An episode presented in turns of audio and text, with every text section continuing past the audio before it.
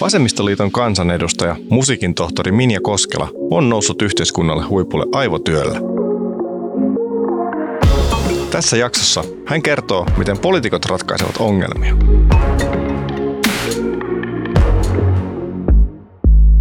Kuuntelet podcastia Minä olen älykäs, jossa tunnetusti älykkäät ihmiset kertovat, minkälaista on elää ja tehdä uraa heidän aivoillaan.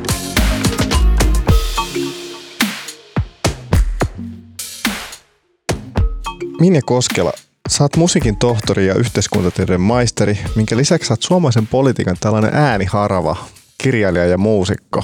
Milloin sä huomasit, että hei, että mulla on vähän prosessiteho vähän enemmän kuin ehkä vierustoverilla?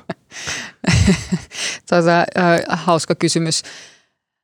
Äh, ehkä mun pitää palata silleen jonnekin yläasteaikoihin, että mä pystyn purkamaan tätä vyyhtiä prosessitehosta, koska yläasteella esimerkiksi mun prosessiteho ei ollut mitenkään valtaisa. Mä pärjäsin sillä, että mä en tehnyt hirveästi hommia. Mä luin kokeisiin edellisenä päivänä ja sain hyviä arvosanoja.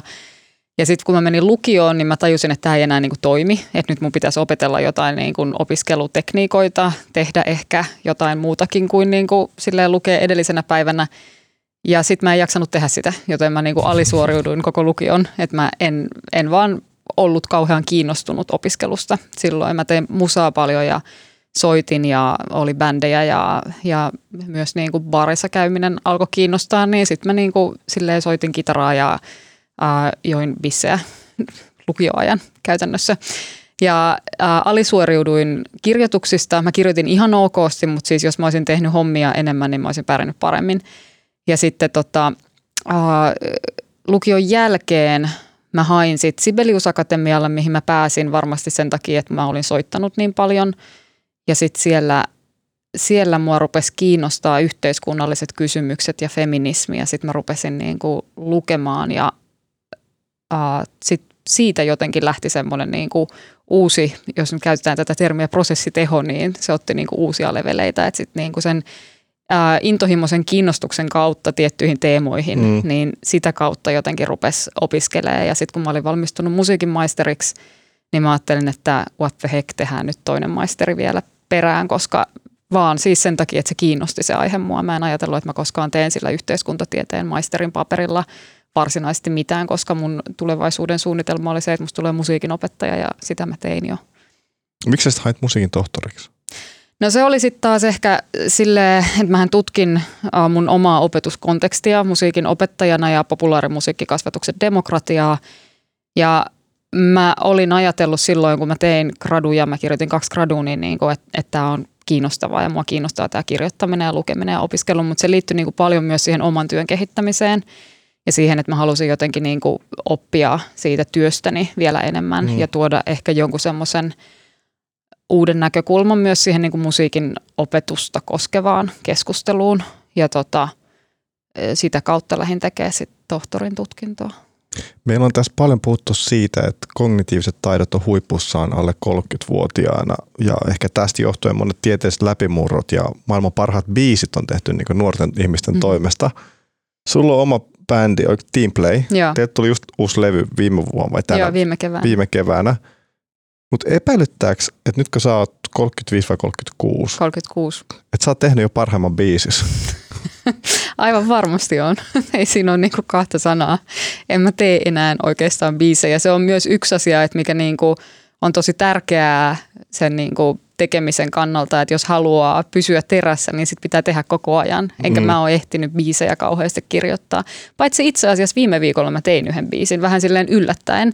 Mä luulen, että se tuli jotenkin siitä, että koska me ollaan laulettu kesällä mun lapsen kanssa tosi paljon, ja sitten kun mä oon myös tajunnut, että kun mä oon aina laulunut stemmoja, niin kuin mm. silleen impronnut stemmoja, kun tulee joku biisi, ja jossain vaiheessa mä tajusin, kun me kuunneltiin lasten kanssa musaa, että tämä ei enää toimi mulla niin hyvin kuin joskus tuli sille automaattisesti, niin sitten mä vähän silleen puoltietoisesti rupesin treenaamaan taas sitä, että miten tämä nyt menikään tämä stemma-homma ja sitten kun sitä on lauleskellut koko kesän, niin tuli jotenkin semmoinen, että no mä vähän soitan ja sitten tulikin viisi. Mutta ei sitten tullut niin hyvä. Kyllä ne niin kuin vanhemmat on parempi. Okei. Okay. Sä oot sillä tavalla myös yhteiskunnan selkäranka, että sä oot pitänyt muskaria lapsille. Kyllä. Mun lapsi on puolitoistavuotias ja kun mä katson sen ikäisiä taaperoita laumassa, niin mä näin näen puhtaan kaauksen. Mä en näe siinä mitään niin selkeitä linjoja tai yksilöitä ehkä. Mutta muskarin vetäjänä kun sä näet ne kimpassa, niin huomaat sä, että okei, että jollain lapsella nokkahuilu pysyy vähän paremmin käsidessä kuin tuolla toisella, niin kuin sille heti alusta alkaen. Onko siinä jotain sellaisia yksilöllisiä eroja, mitä sä pystyt näkemään lapsissa muskarin veteenä? Öö, no varmaan joo, kyllä se liittyy paljon siihen, että onko se lapsi innostunut siitä tekemisestä. Että mm. se on ehkä se, minkä pystyy jotenkin havaitsemaan noista niin kuin pienemmistä, kun ne tekee ja touhottaa, mutta siis että kyllä se niin kuin on enemmän just semmoista, että et ei alle kolmevuotiaiden kanssa, niin sehän on just semmoinen luova ja hallittu kaos, mitä niiden kanssa tehdään ja se yhdessä tekeminen ja vuorovaikutus ja semmoinen ehkä niin kuin – uh, jotenkin niin kuin nyanssien hallinta. Sekin on niin kuin iso taito, että lapsi osaa soittaa niin kuin rumpua vaikka voimakkaasti ja sitten hiljaa. Ja sitten, että kun lapsilla on myös, niin kuin, että esimerkiksi jos on tämmöisiä harjoituksia, että silloin kun musiikki soi, niin liikutaan ja sitten kun musiikki lakkaa, niin pysähdytään, niin, niin lapselle ei vielä niin kuin riitä välttämättä se niin kuin itsehallinta siihen, että osaisi pysähtyä silloin, kun se musiikki lakkaa. Että tämmöisiäkin harjoituksia kun tekee, niin ne on, niin kuin, ne on tosi, tosi isoja juttuja tosi pienille lapsille. Mikä soitin on sellainen, mikä sopii lapselle ensimmäiseksi soittimeksi? Mitä ne, niinku, mikä mitä ne ehkä voisi jopa hallita? No kyllä se vaatii kaikki soittimet sitten jossain vaiheessa, tai niin kuin, että, että se soittimen hallinta edellyttää niin kuin motorisia taitoja, niiden kehittymistä, että niin kuin kolmevuotiaana, neljävuotiaana ei ole niin kuin välttämättä kauheasti järkeä aloittaa viulutunteja, koska se niin kuin motorinen taito ei ole vielä siinä, että sä pystyisit niin kuin hallitsemaan niitä niin kuin hienoja hieno motoriikkaa ja niitä kaikkia mm. sävyjä ja muuta, mitä siinä niin kuin tarvii. Mutta kyllä esimerkiksi niin kuin pianoa voi soittaa, soitella ja niin kuin opetella jotenkin sitä, sitä niin kuin ihan vain sitä tuntumaa siihen instrumenttiin. Että semmoisetkin asiat on musta tärkeitä tai että se, että niin kuin tutustuttaa lapsen siihen niin kuin musiikilliseen ympäristöön. Mennään vähän tuohon politiikkaan, mistä sut ehkä nykyään paremmin tunnetaan. Sähän oot siis noussut yhteiskunnan huipulle käytännössä pelkästään itsenäsi ja omilla aivoilla. Oletko miettinyt, että toi sun tarina on sellainen, mistä moni kokoomusnuori on aika kateellinen? no, ehkä. Joo, kyllä mä itse asiassa aina välillä joidenkin niin kuin kokoomuslaisten kanssa, kun peilaa sitä omaa, omia lähtökohtia ja sitä, että miten sit sitä kautta on ehkä lähtenyt niin kuin omat arvot muodostumaan ja sitten miettinyt sitä, että miten me nyt lähdettiinkin sit näissä niin kuin aatekysymyksissä näin eri suuntiin. Mutta, tota, mutta mun mielestä se ei ole yhtään kiinnostavaa, että mikä mun tarina on poliitikkona, vaan musta on kiinnostavaa se, että niin kuin mitkä on ne asiat, mitä haluaa tehdä. Ja ehkä just se semmoinen niin kuin vasemmistolaisissa on paljon semmoisia asiapenttejä ja siitä mm. meitä myös niin kuin usein tulee palautetta, että voisitte ehkä myös olla vähän silleen populistisempiakin joissain kysymyksissä, ettei jää niin, kuin niin silleen – et musta tuntuu, että meiltä vaaditaan sitä, että esimerkiksi talouspoliittisissa keskusteluissa pitää olla kaikki faktat niin kuin todella hallussa. Ja mun mielestä se myös kuuluu asiaan, niin pitääkin olla. Mutta, tota, mutta että ne vaatimukset on myös aika kovia, niin sitten sit se ehkä myös houkuttaa semmoisia ihmisiä, jotka sitten vaativat itseltään enemmän. Ja näitä vaatimustasoja mun mielestä pitäisi myös laskea, koska ei se niin kuin – että kaikki ihmiset ei voi hallita kaikkea ja kaikilla ihmisillä pitäisi olla niin kuin edellytykset ja mahdollisuudet tulla mukaan politiikkaan, koska se on kaikkien asia. Mm, vaikka sä että sun, sä, niin kuin, kiinnostavaa pohtia omaa tarinaa, mutta kyllä se vähän sille kontroversiaalisesti. Olisiko joku vähemmän älykys, älykäs pystynyt tekemään ton, mitä sä oot tehnyt tavallaan? Tuo on kuitenkin aika aivotyöskentelyä, millä sä oot edennyt step by step kohti yhteiskuntaa kärkeä. Niin mä en ole ikinä ajatellut, jos mä nyt viittaan vielä tähän tarinaan, josta itse asiassa itse taisin aloittaa tämä keskustelu ja sen jälkeen sanoa, että tarinat ei ole kiinnostavia, mutta se, että mä en ole ajatellut itseäni mitenkään erityisen älykkäänä liittyen just tähän, tähän historiaani siitä, että en ole esimerkiksi lukiossa niin kuin ollut mitenkään niitä, niitä tyyppejä, joita olisi katsottu silleen, että toihan pärjää koulussa tosi hyvin, mm. vaan että se on lähtenyt kyllä mulla niin kuin aina sitä kautta, että mä innostun jostain asiasta. Että jos mä oon innostunut musasta, niin sit mä oon soittanut ja tehnyt biisejä. Ja sitten kun mä oon innostunut niin kuin feminismistä, niin sit mä oon kirjoittanut siitä kirjan. Ja sitten kun mä oon innostunut politiikasta, niin sitten mä oon halunnut ottaa niin kuin ne asiakokonaisuudet haltuun. Ja nämä on myös kaikki tavallaan aina liittynyt tosi paljon toisiinsa että niin kuin musiikkikasvatuksessakin mua kiinnostaa se, että mistä mä oon väitellyt, se demokratia ja se, että ihmisellä on niin kuin tasa-arvoiset mahdollisuudet lähteä tekemään musiikkia, koska tällä hetkellä esimerkiksi Suomessa niin ei ole.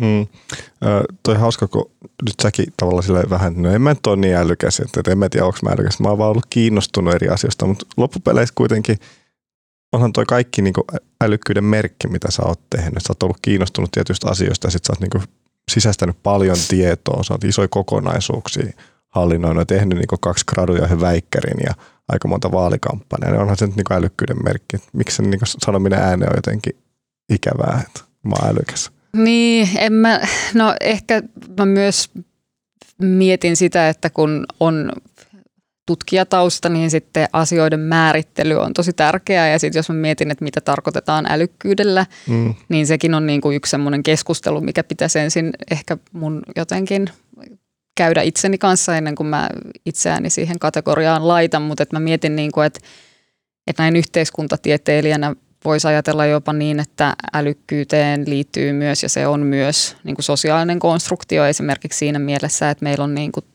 taiteen historia, musiikin historia täynnä miesneroja, mutta mm. niin kuin naisneroja ei kauheasti ole. Kun lukee vaikka Simon de Beauvoirin elämänkertaa ja sitä, että miten niin kuin nuorena hän on kirjoittanut niin kuin merkittäviä teoksia, niin ei häntä hänen elinaikanaan kutsuttu neroksi, vaan niin kuin häneen jopa viitattiin hänen puolisonsa Sartren jatkeena ja hänen filosofiaansa viitattiin Sartren filosofian jatkeena. Että ne on myös niin kuin sellaisia kysymyksiä, että ket, ketkä me jotenkin nostetaan semmoiselle jalustalle, että tämä on nero ja tämä on älykäs ja, ja mistä se sitten tulee, niin ne on musta myös niin kiinnostavia kysymyksiä. Mm. Tuo psykologian professori Markus Jokela, joka oli meillä ensimmäisessä jaksossa vieraana, niin hän sanoi, että äly on, yksi syy, miksi äly on ehkä vähän tabu yhteiskunnassa on se, että se on vahvasti periytyvää, ei pelkästään, mutta se on niin vahvasti periytyvää ja sitä myöten sitä ei niin yhteiskunnan tai valtion puolelta hirveästi voi niin tasoittaa, miten se älykkyys jakaantuu. Et se, se on niin yksi syy, miksi on tabu niin keskustelussa sitten hirveästi haluta puhua. Oletko, mitä mieltä saat siitä? Että älykkyys jakautuu yhteiskunnassa. Jotenkin. Niin, tai, että, se on, tai että koska se on periytyvää, niin sit, ja se on semmoinen resurssi, mitä ei oikein voi jakaa niin valtion puolelta, niin sen takia sitten ei oikein haluta puhua myöskään. No mä ehkä vähän sitä haastan kyllä, että miten niin ei voida jakaa valtion puolelta, kun kyllähän meillä on esimerkiksi niin kuin esimerkkejä siitä, että mikä on niin kuin peruskoulun tasa-arvovaikutus ja merkitys siinä, että, että ihmiset – voivat hakeutua erilaisiin ammatteihin ja myös niin kuin rikkoa sitä omaa luokkataustaansa, mistä tulee. Ja nämä on niin semmoisia mekanismeja, mitkä on nimenomaan luotu valtion ja yhteiskunnan toimesta. Ja silloin, silloin se on niin kuin myös osoitus siitä, että et ei se niin kuin, tai että et tavallaan just se, että se luokkatausta ei määritä sitä, että mitä susta tulee, vaan niin kuin yhteiskunta antaa resurssit siihen, että, että ihmiset voivat toteuttaa itseään. No vähän niin kuin veit mun seuraavan kysymyksen, koska mä olisin kysynyt, että miten me niin sun mielestä varmistetaan se, että kaikilla ihmisillä on mahdollisuus tämmöiseen sosioekonomiseen menestystarinaan, eikä sitten niin, että se älykkyys, minkä sä saat jossain määrin syntymässä, niin sitten se vaan määrittää sen lopputuloksen. Mietin, kun sä oot kirjoittanut sen kirjan, sen toisin tehty, missä muistaakseni vähän pohdittiin tätä, että miten kouluista voisi niin tehdä entistä tasa-arvoisemman Suomessa. Joo, me kirjoitettiin ö, opettajakollega Elina Tuomen kanssa kirja koulun demokratiasta ja tasa-arvosta ja tasa-arvokehityksestä, niin kyllähän niin kuin suomalaiset ihmiset, jos kysyy, että mikä on niin kuin semmoinen tärkein tasa-arvoinstrumentti tai tärkein historiallinen tapahtuma Suomessa, niin usein tärkeimmäksi nimetään peruskoulu – et silloin 1972, kun peruskouluuudistus tuli ja, ja saatiin luotua tämmöinen järjestelmä, että kaikki suomalaiset lapset käyvät saman koulun riippumatta siitä, mistä taustasta tulee, niin se on tasa-arvoistanut yhteiskuntaa ihan niin kuin merkittävästi.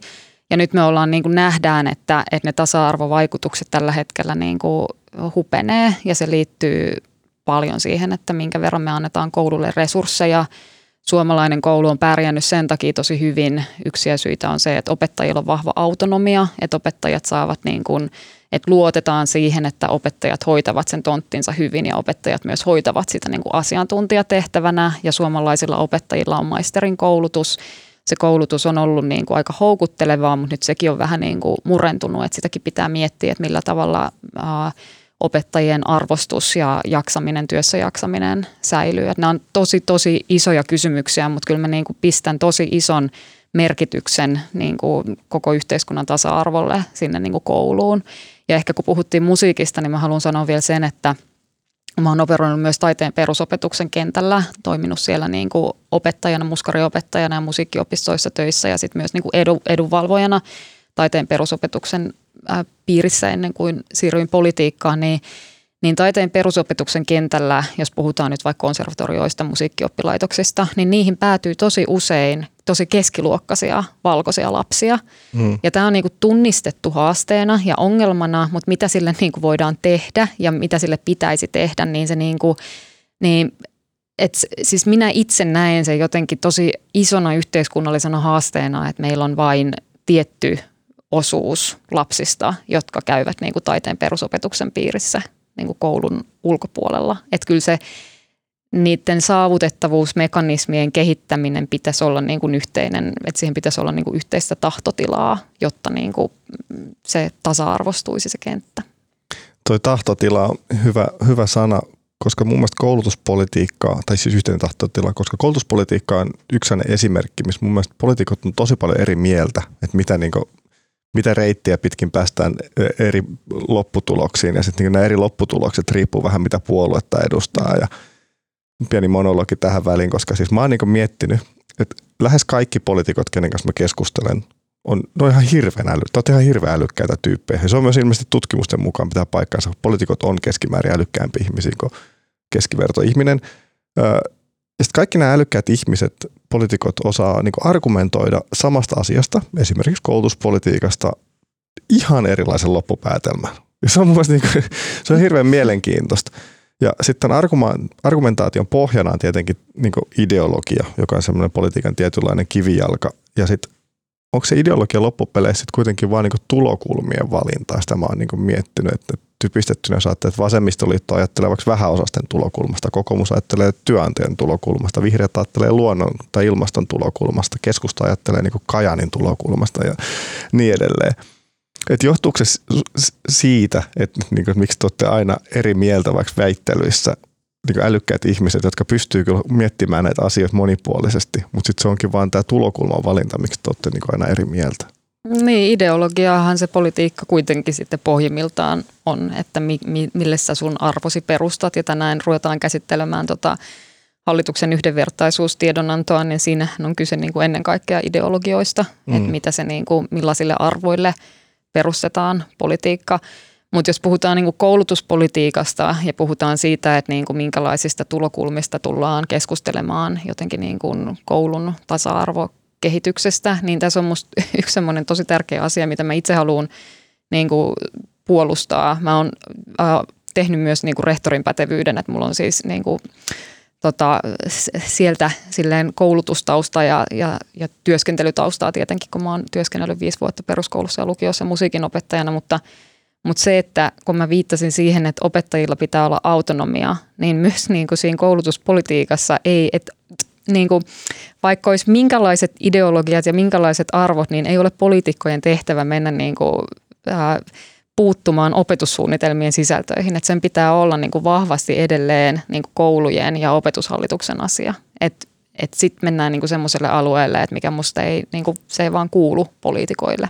Mm, mutta kyllähän periaatteessa poliitikot kuitenkin määrittää se, ne resurssit, millä ne... Resurssit kyllä, joo. Mm. Mutta se on, se on niinku eri, eri keskustelu, resurssit ja tuntijako, mutta sitten niinku, mut sit se, että mitä opetetaan ja miten se tehdään, niin se kuuluu opettajille ja kouluille. Oletko huomannut tämän, mistä mä äsken pidin tuon pienen monologin, että vaikka vastapuolella poliitikot, kun sä oot jutellut heidän kanssaan, niin nämä on todella fiksuja tyyppejä, mm-hmm. joiden niin argumentit on ihan päteviä, mutta vaan niin sitten heidän omasta tulokulmastaan. Niin, kyllä, kyllä, on monta kertaa.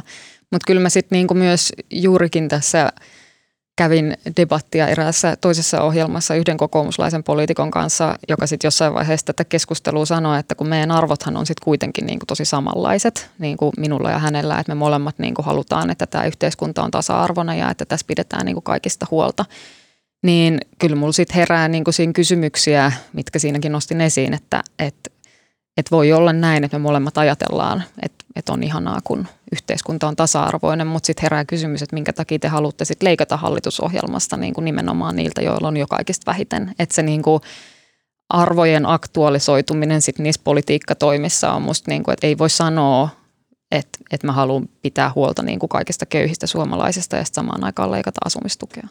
Hmm.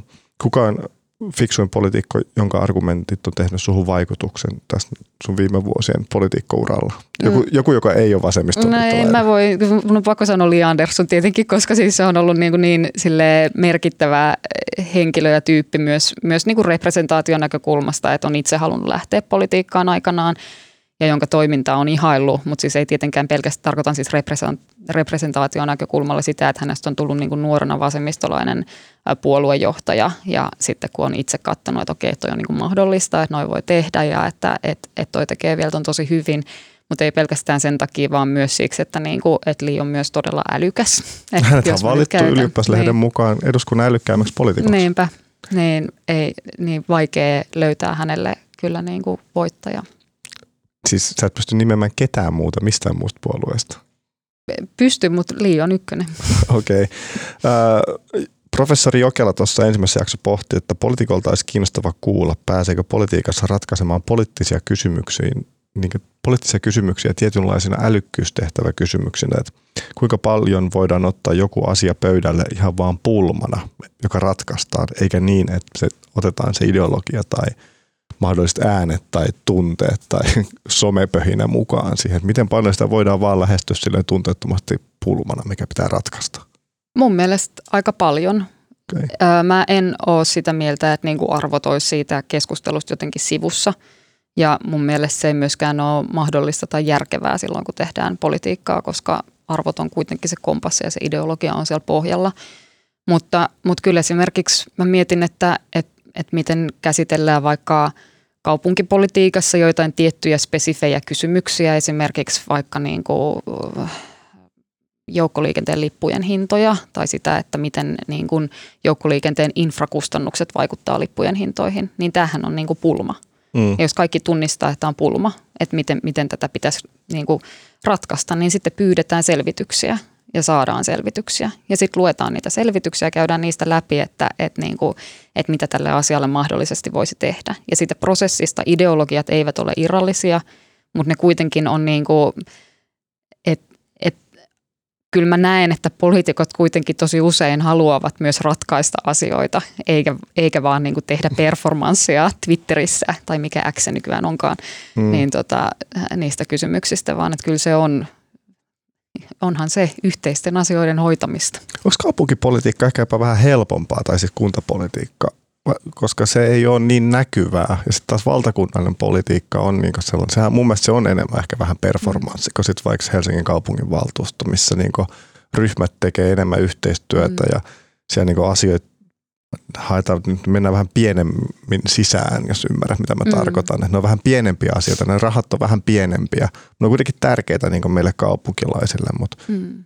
onko se silleen, että kaup- kaupunkipolitiikka on vähän helpompaa ja No se rakenne on tosi erilainen. Mä en kyllä sanoisi, että se on helpompaa. Mulla on tosi vahva niin kuin kuntapoliitikon identiteetti. Mulle niin kuin se kuntapoliitikkous on tosi tärkeä asia ja mä en halua siitä niin kuin luopua, tai mä en koskaan ajatellut, että se olisi joku sellainen niin kuin steppi kohti eduskuntaa, vaan että mä mm. haluan tehdä sitä koko ajan tässä.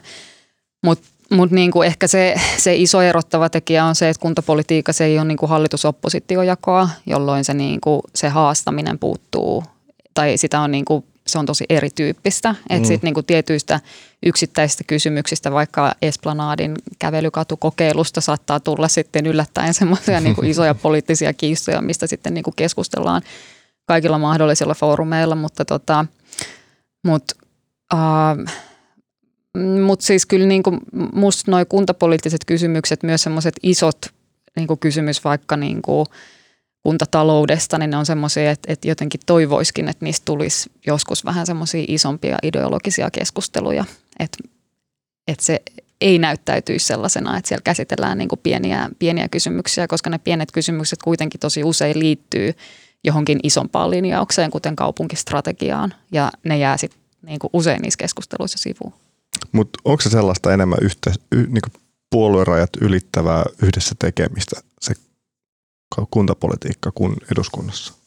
No en mä ehkä sanoisi, että enemmän, mutta eri tavalla. Että kyllä niin kuin eduskunnassa sit kuitenkin toi hallitus-oppositiojako niin kuin aika paljon määrittää sitä niin. tekemistä. Että sä et voi niin kuin vaan kävellä kokoomuksen tai perussuomalaisten niin kuin toimistoja ja kysyä, mitä mieltä, että tehdäänkö kimpassa. No se on harvinaisempaa. öö, miksi sä valitsit tällaisen niin kuin tylsän politiikan, etkä jotain niin jännittävää ja taloudellisesti kannattavaa, mitä sä voinut ehkä myös valita, niin kuin vaikka juridiikan tai lääkiksen. Sä niin voinut auttaa muita ihmisiä ja yhteiskuntaa, mutta sitten siinä sivussa olisit voinut niin hankkia Espoosta merenrantatonti. No mun pitää nyt taas palata tähän mun äh, lukio, äh, lukioajan suorittamisen puutteeseen, eli siihen, että en mä olisi niin kuin niillä papereilla tai sillä niin kuin lukutekniikalla tai niillä opiskelutaidoilla suurella todennäköisyydellä päässyt esimerkiksi lääkikseen, eikä se ole koskaan myöskään ollut musta mitenkään semmoinen asia, että mitä mä, mikä mua olisi silloin kiinnostanut. Et nyt jälkeenpäin mä oon miettinyt, että olisi siitä kyllä aika paljon hyötyä tuossa niinku politiikan tekemisessä, että olisi juristin pätevyys. Olisitko silti mennyt politiikkaan vai sitten olisi ollut juristi? No mä en niin kuin näe sitä, sitä reittiä itselleni, että mä olisin jotenkin hakenut juristiksi. niin kuin, että se tavallaan se jossittelu ei ole ehkä niin kuin relevanttia tässä, mutta, mutta et kun mulla, mä en ole niin kuin myöskään ollut koskaan kauhean kiinnostunut siitä, että et, et niin kuin, tai mun ammatinvalintoja ei ole ohjannut se, että minkä verran niistä saa palkkaa. Että mä oon lähtenyt opiskelemaan. musiikinopettaja, kuntapolitiikko ei ole Voitko niin. uskoa, että niin kuin mä en lähtenyt musiikinopettajaksi siksi, että se palkka on niin, vaan niin kuin huima, vaan siksi, että se on ollut aina – opettaminen on kiinnostanut mua ja sitten tota, sit musiikki on vaan niin kuin aina ollut asia, että mikä ei niin kuin, se ei tule koskaan poistumaan mun mm. identiteetistä tai olemisesta, niin ehkä, ehkä näin, mutta mut et todella siis silloin 19-vuotiaana niin mä en olisi niin kuin, että se, että mä pääsin Sibelius Akatemiaan opiskelemaan, niin se johtui siitä, että mä olin soittanut aina, ei siitä, että mä olisin jotenkin lukenut tai kirjoittanut ylppäreissä niin hyvin, että niillä papereilla olisi päässyt. Kerro muuten vähän Sibelius Akatemiasta. Se on hirveän mielenkiintoinen sellainen mystinen paikka. Siellä on niin ulkopuolista ajattelee, että siellä on sellaiset Santtu Matias Rouvalin näköiset miehet ja sitten sellaiset niin huippuälykkäät naiset liihottelee käytävillä ja pohtii klassisen musiikin jotain teoriaa. Millaista todellisuus siellä sitten on? No varmaan just semmoista. se, no siis sehän mikä on, niin kuin, mistä mä oon tuossa koulutuksessa tosi kiitollinen ja, ja niin kuin myös olin silloin tosi fiiliksissä, että sai niin paljon yksityisopetusta. Niin. Että et kun haki opiskelee, niin sitten sit oli niin kuin, äh, se tutkinto edellytti sitä, että tekee pääaineesta niin kuin laajan kurssitutkinnon ja sitten sivuaineesta vähän suppeamman kurssitutkinnon ja mä tein niin kuin mulla oli klassinen piano ja sitten mä opiskelin vapaa-säästystä aika pitkään, pitkälle pianon kanssa ja sitten laulu oli mun pääaine. Ja sitten mä kävin myös niin kuin sivuaine rumputunneilla ja tein siitä sitten niin kuin teknisen osan tentistä, mutta en koskaan sitä niin kuin taiteellista tai sitä niin kuin, äh, konserttiosioa. Mut, ja sitten soitettiin niin kuin paljon bändi-instrumentteja, mitä mä, mistä mä sitten väittelinkin myöhemmin, että niin kuin suomalainen musiikin opetus perustuu tosi vahvasti niin kuin populaari musiikin äh, hallintaan ja opit, opetteluun ja se argumentti on ollut, että se on niin kuin erityisen demokraattista, niin mä vähän haastoin sitä argumenttia, että, että onko se sitten kuitenkaan niin, kuin niin demokraattista. Ja tota, mutta siis se oli myös tosi kivaa silloin opiskeluaikana, että pääsi soittamaan. Ja, ja sitten oli orkesterijohdon tentti. Itse asiassa siitä on semmoinen anekdootti, että niin kuin vikana vuonna mulla oli se orkesterijohdon tentti ja sitten ä, laulututkinto tekemättä. Ja muutama viikko ennen näitä, niin kun ne oli isoja tenttejä, niin mm. mä liukastuin ja mun ranne murtu, oikein käden ranne. Outs. Ja tota, sitten mä jouduin siis tenttimään sen orkesterijohdon tentin kirjaimellisesti vasemmalla kädellä, että mä opettelin ne kaikki kaavat vasempaan käteen ja, ja se, tota, se oli kyllä aika haastava tehtävä. Oliko silloin vielä sä epäilit, että olenkohan mä älykäs? no silloin oli niin paljon kaikkea muuta mietittävää sen käden kanssa, että mä en hirveästi ehtinyt problematisoimaan omia kyvykkyyksiäni.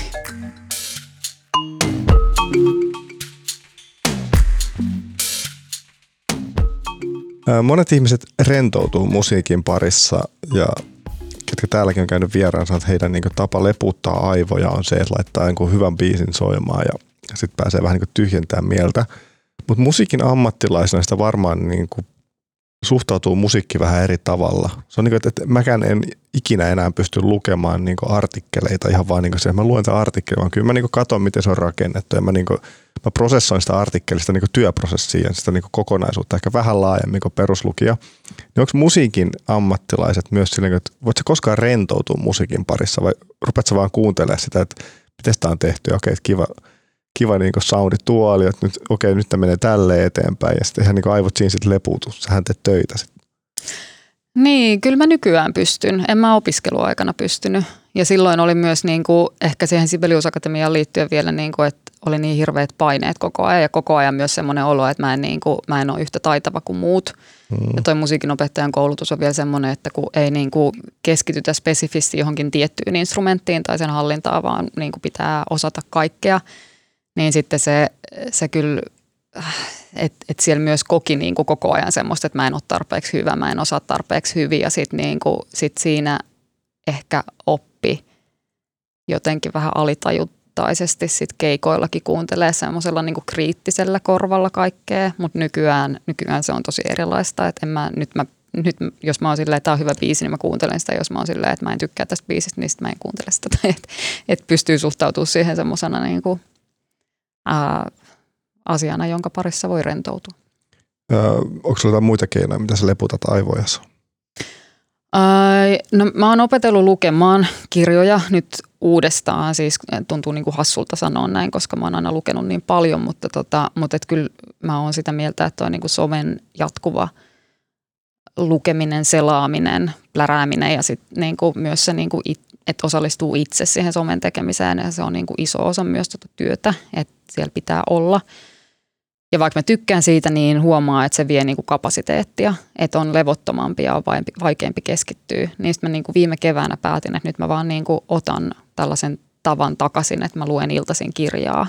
Ja sitten mä niin kuin huomaan, että se rauhoittaa, mutta että se on myös ollut asia, että mikä on pitänyt tavallaan niin kuin mm. ajaa uudestaan sisään, että arkenakin lukee, koska se on nyt ollut niin kuin monta vuotta semmoista, että lomalla lukee ihan sairaasti ja sitten niin kuin muuten, muuten se jää, mutta nyt, nyt mä sanoisin, että se lukeminen on niin kuin yksi, yksi tapa.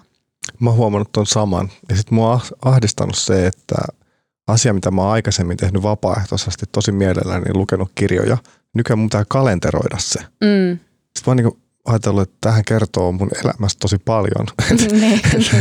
että onko tämä niinku, onko, onko se sitten niin mielekästä, jos mun pitää oikeasti kalenteroida se. Mm. Mutta kyllä mä nyt sitten oon opetellut myös viime vuosina lukemaan yhä niin sille säännöllisemmin. Onko sulla joku sellainen, että vaikka 15 minuuttia iltaisin tai ennen nukkumaan menoa, tai mikä se on se sun niin kuin, rytmi?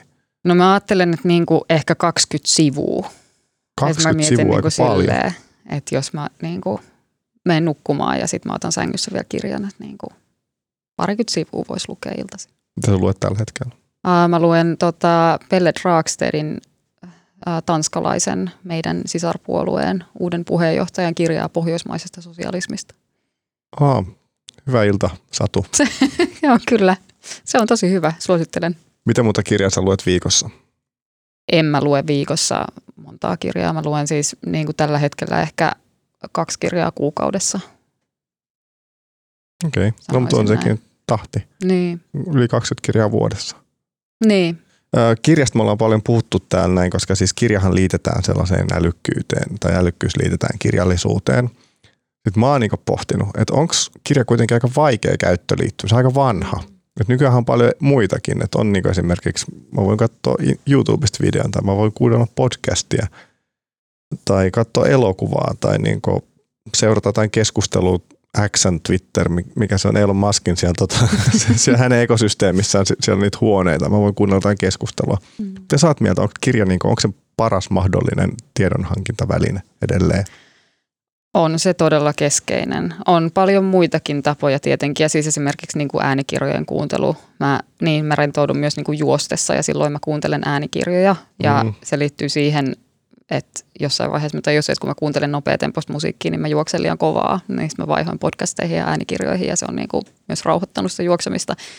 Mutta tota, uh, mut siis mä niinku, jotenkin, että jos miettii erilaisia formaatteja, niin kuin, no mä mietin tätä itse niin kirjoittajana, Et kun mä aloitin joskus tämmöisen niin kuin yhteiskunnallisen vaikuttamisen kirjoittamalla blogia ja mä kirjoitin niin kuin blogitekstejä silleen, että mulla on niin kuin sääntö, että kaksi viikossa, että mä haluan pitää tämän mm. aktiivisena ja kommentoida asioita, ja mä kirjoitin vähintään kaksi blogitekstiä viikossa. Ja sitten jossain vaiheessa mä rupesin niinku miettimään sitä, että et, et tämä niinku nopea, että pitää olla koko ajan tosi reaktiivinen ja niinku reagoida joihinkin asioihin, niin se, niinku, niin se on yksi taito ja se on ihan hyvä taito, enkä mä sitä niinku silleen väheksy, mutta mut sitten oman ajattelun kehittymisen kannalta on tosi tärkeää joskus myös se, että voi niinku pitkään niinku viipyillä jonkun asian äärellä – ja se, se liittyy tietenkin niin kuin kirjan lukemiseen sikälikin, että se vaatii sitä ajanottamista ja sitä, että sä keskityt siihen ja sitä, että sä niin kuin ajattelet sen kirjan kanssa, luot jotain mielikuvia tai, tai niin kuin ymmärrät jonkun silleen pitkälti muotoildun argumentin paremmin.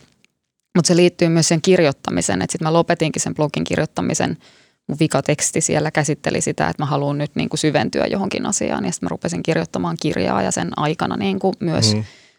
että kirjoittaminen ja lukeminen, mutta ehkä tässä yhteydessä niin kuin erityisesti kirjoittaminen on ollut mulle aina niin kuin ajattelun työtä, työkaluja, että sille, että saa niin kuin, totta kai voi rentoutua niiden kanssa, mutta siis myös se, että, että saa jonkunlaisen uuden kulman niin kuin omaan, mm. omaan ajatteluun, niin se on tosi tärkeää ja kyllä siihen tarvitaan semmoisia käyttöliittymiä, jotka myös niin kuin edellyttää sitä, että tähän nyt keskitytään pitkään professori Jokela sanoi, että kaunokirjallisuus on edelleen se paras käyttöliittymä, jos haluaa niin kuin, sellainen haastava kaunokirjallisuus, jossa haluat niin kuin oikeasti vähän niksautella aivoja niin kuin uuteen uskoon ja vähän ketterimmiksi, ketterämmiksi.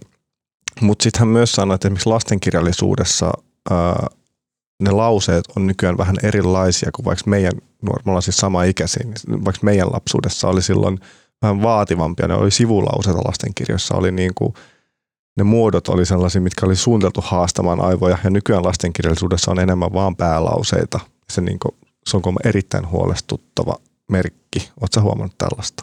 Mä en ole huomannut tollasta, mutta siis mä aion nyt kiinnittää tähän huomiota, kun sanoit Joo. tämän. Me kyllä käydään siis niin kuin lapsen kanssa sille vähintään kerran kuukaudessa kirjastossa niin, että hän valitsee kirjoja ja sitten, sitten sit palautetaan kirjat ja että hän niin kuin, mä haluaisin, että siitä tulisi hänelle niin kuin rutiini, hän täyttää siis kolme vuotta ja sitten luetaan iltasatuja, mutta ehkä niin kuin, se on myös just jotenkin sen ikäinen, että silloin se on just siirtymässä niistä semmoisista kirjoista, missä niin kuin on kuva ja sitten kerrotaan, että mikä siinä kuvassa on, että tässä on kukka ja tässä on potta ja niin kuin mm. näin, että sitten niin kuin, toi, on, toi on kyllä kiinnostava ja myös aika huolestuttava havainto, jos niin on, että se kieli köyhtyy.